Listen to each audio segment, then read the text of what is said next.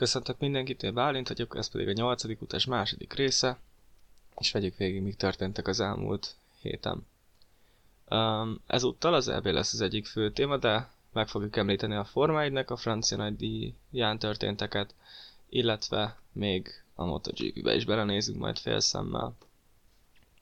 Elsőként a múlt heti tippeimet vizsgálnám felül, amiből kiderült, hogy hát nem igazán lennék jó jós, ugyanis uh, konkrétan kb. az összes mérkőzésen az ellentéte történt annak, mint amit én vártam.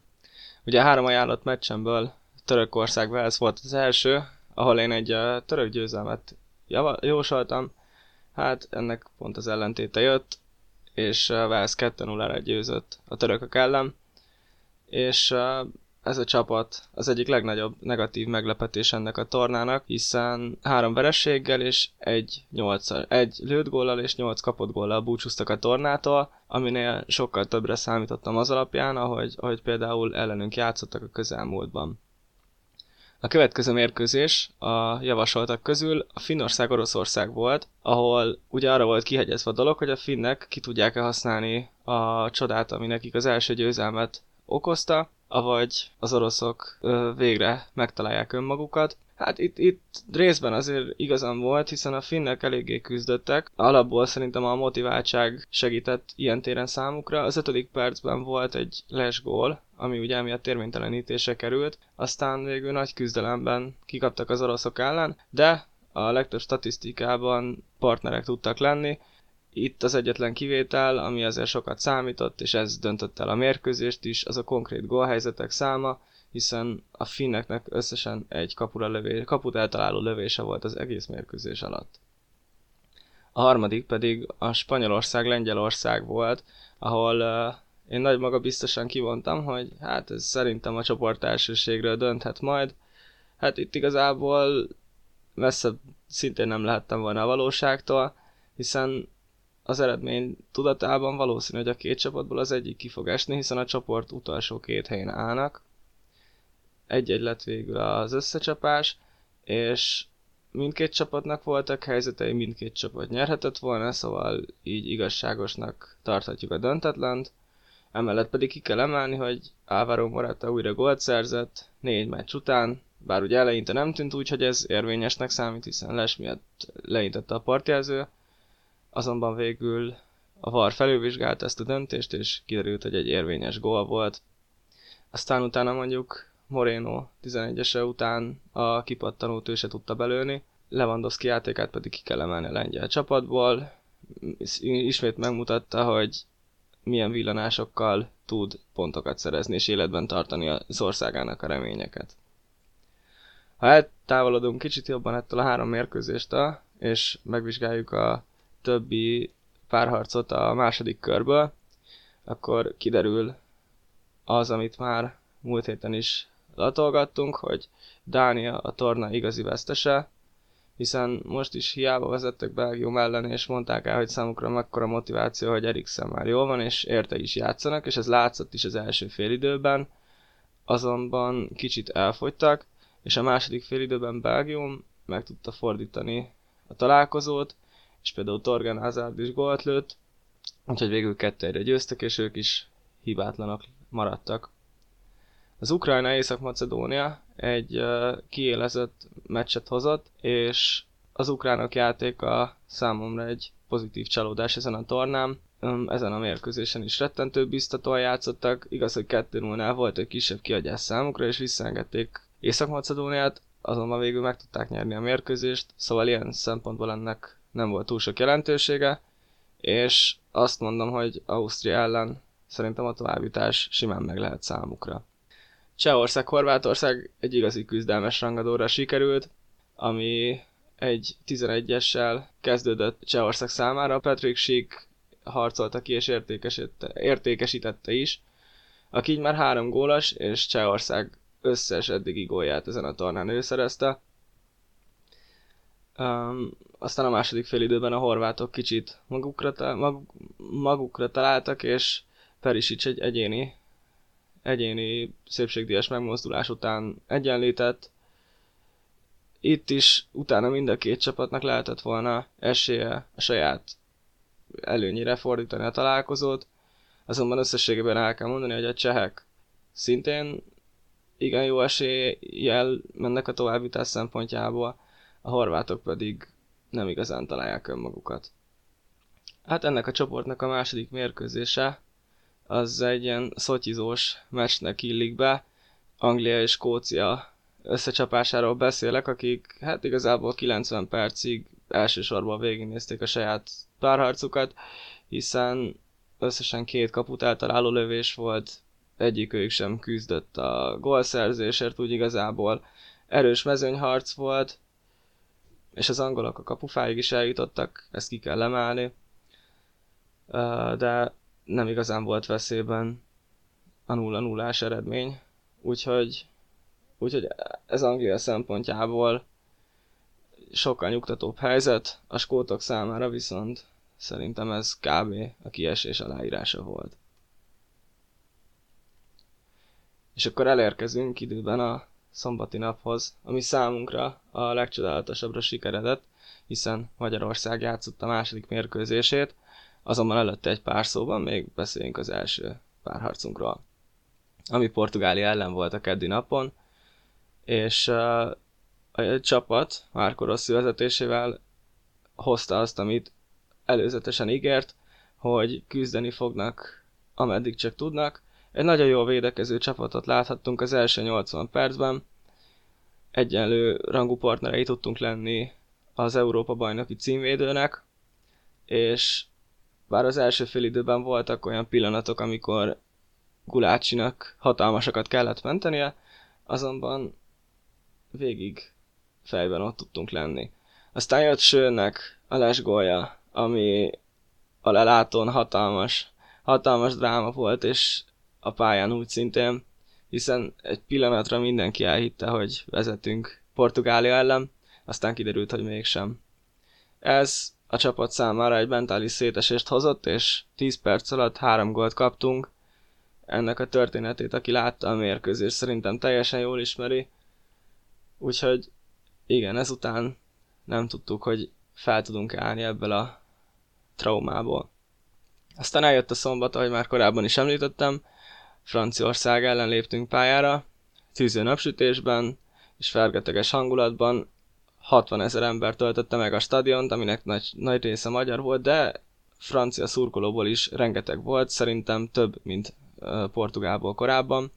A csapat játékán rettentő sok kreativitás érződött, és nyoma se volt annak a, a szétesésnek, ami a portugálok elleni mérkőzés végét jellemezte. A első félidő Elején viszont Szalai Ádám lesérült, a ütést kapott a fejére, amitán kórházba is kellett szállítani, úgyhogy őt le kellett cserélni, és Nikolics váltotta őt. A játék nagyon fellendült az első idő végére, és Fiola Attila megindulásának a végén a 45. percben gólt szereztünk, amikor a stadion felrobbant, és mindenki ugrált szerintem a tévéképernyők előtt egyaránt, a szurkolói zónákban és természetesen, ahogy már mondtam, a stadionban is. Aztán a második félidőben ilyen hangulatban jött vissza a magyar csapat, foggal körömmel küzdöttek azért, hogy megtartsuk az előnyt, azonban az egyetlen komoly védelmi hibánkat a 90 perc alatt kihasználta a világ, világbajnok Gárda, Griezmann kiegyenlített, ami a, a cím, világbajnoki címvédő első akciógolja volt az elbén, hiszen a németek ellen csak Hummels öngoljával tudtak nyerni.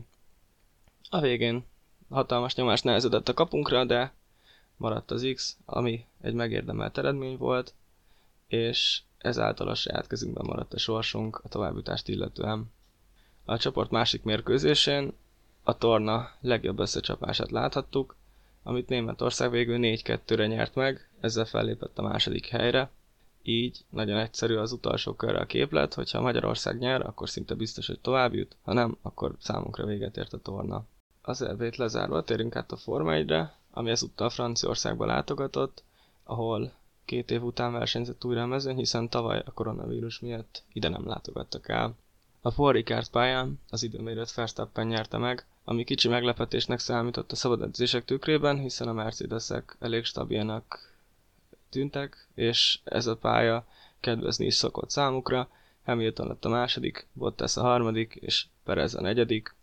Így elmondható, hogy a szezon első harmadának a végére összeért a két Red Bull és a két Mercedes pilóta, tehát már nem csak az van, hogy Hamilton és Verstappen magaslik ki a mezőnyből, hanem négyen nagyjából stabilan hozzák az első négy helyet. Az Alfa Tauriban versenyző Cunoda viszont falhoz vágta az autóját, így uh, utolsóként a boxból kellett rajtolni a másnap, és egy alváscserét is be kellett iktatni a szerelőknek. Aztán a versenynapjára érkezve az érrel induló Holland az első kanyarban lefutott a pályáról, így Hamilton hatalmas lehetőséget kapott, és megszerezte a vezetést. Ez sokáig úgy tűnt, hogy jó esély számára, azonban a Red Bull egyedi taktikát választott ma, és két kiállásra állították Verstappent, ezzel akarták elkerülni, hogy ugyanaz előforduljon, mint Barcelonában, ahol Hamilton élt ugyanezzel a taktikával, és nyertek is. Úgy tűnik, hogy ez az osztrák csapattól egy írtó jó döntés volt, hiszen az utolsó előtti körre utolérte Hamilton-t Verstappen, és így meg is nyerte a versenyt. Ezzel tovább növelte előnyét a bajnokságba 12 pontra, és hatalmas szó, hogy a Red Bull erőből győzte le a Mercedes-t. A hibrid érában ez a legszorosabb szezon, ez már teljesen bizonyos, és úgy tűnik, bár ezt még talán kicsit korai elkiabálni, hogy van esély arra, hogy megszorongassák a Mercedes-t, és akár le is győzzék. Perez a múltkori győzelme után ismét dobogót szerzett, ebből az látszik számomra, hogy kezdi teljesen megszokni az autót, és véget ért számára az az időszak, amikor kicsit keresi a helyét az új csapatba, és most már egyre jobban meg tudja mutatni a nyers tempóját. Az időmérő a McLarenek számára kicsit csalódás volt, hiszen a 9. és 8. hely ilyen zártak, azonban a másnapi futamon erős versenytempóval rendelkeztek, és végül Norris és Ricardo az 5. és a 6. helyre hozták be az autót, amivel a csapat feljött harmadik helyre a konstruktőrek bajnokságában. Nem lesz sok szünet, hiszen Ausztriában folytatódik a szágódó cirkusz, dupla hétvégével ráadásul, amit ugye a tavalyi évben már talán megszokhattunk. Ezen a hétvégén, június 27-én lesz az első verseny a Red Bull Ringen, úgyhogy egyből megyünk is tovább.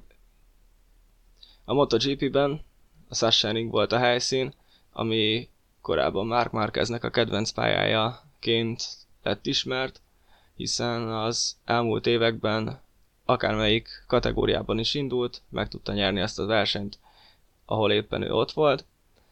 Viszont ez nagy kérdés volt, hogy idén mi lesz ezzel a sorozattal, hiszen a tavalyi sérülése óta, azaz másfél éve nem tudott futamot nyerni, így joggal lehetett azt gondolni, hogy elkövetkezik a pályán a trónfosztás, és új győztes tavatunk. Az eső és az időjárás is kedvezett számára, és az is, hogy a pálya ugye balkanyarokkal tűzdelt, sokkal több balkanyar van rajta, mint jobb, ezáltal sokkal kevésbé jön ki az a fizikai hátránya, amit a jobb állán lévő sérülések okoztak volna, okoznak neki, és ez azt is eredményezte, hogy hatalmas meglepetésre megnyerte ezt a futamot is, és másfél év után megmutatta, hogy bárhonnan képes lehet az ember visszatérni, hogyha eleget küzd érte, amit ő maga is elmondott, hogy számára ez, ez a legfontosabb győzelem, hiszen rengeteg, rengeteg szenvedésen és áldozaton van túl. Fábio Quartararo lett, dobo, Fábio Quartararo lett a harmadik, tehát dobogóra került ő is, ami számára azt jelenti, hogy tovább növelte az összetetben az előnyét, mert ugye ebben az évben még nem valószínű, hogy már kezdzel, mint kihívóval kéne számolni, úgyhogy Quartararo jó eséllyel indulhat idén a bajnoki címért, ha már tavaly ez az év végére nem jött neki össze.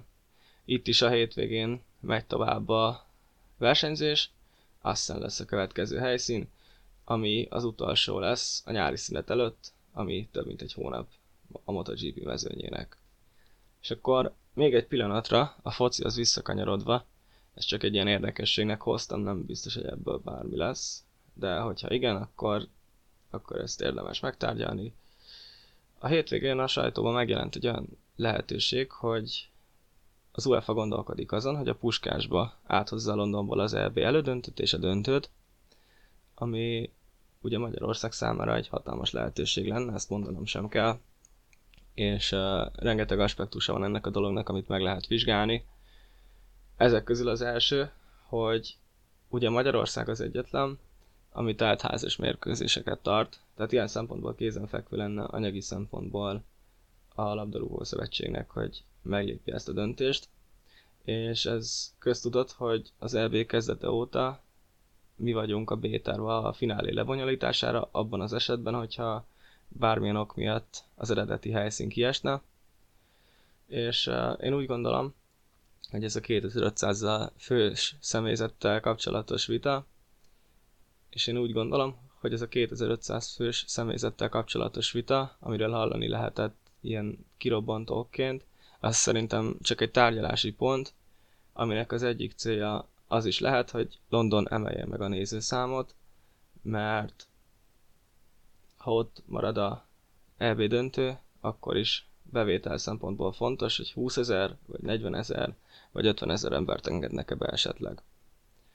Kíváncsi vagyok ezekre a fejleményekre, és azt is látni kell, hogy a szervezési kérdések miatt, meg amiatt, hogy egy EB döntő áthozása nem csak annyiból áll, hogy jó, akkor máshova utazunk, hanem beszélni kell a már jegyen rendelkező szurkolókkal, hogy kérik a jegyet, vagy a pénzt akarják inkább, leszervezni azt, hogy milyen intézkedések vannak, a csapatok hogy jussanak ide, a szállásokat. Tehát ennek egy egy-két hetes átfutási ideje biztos kell, hogy legyen. Szóval ha ebből a dologból lesz bármi, akkor ennek a következő egy-két napban el kell dőlnie, ha pedig nem hallunk semmit ez ügyben, akkor minden marad a helyén. Ezzel pedig elérkeztünk ennek a hétnek a végéhez, ahol átbeszéltük az aktuális sporteseményeket, és a legérdekesebb plegykát az elvével kapcsolatban. Úgyhogy remélem tetszett, és találkozunk jövő héten, vagy június 27-én, vagy június 28-án. Sziasztok!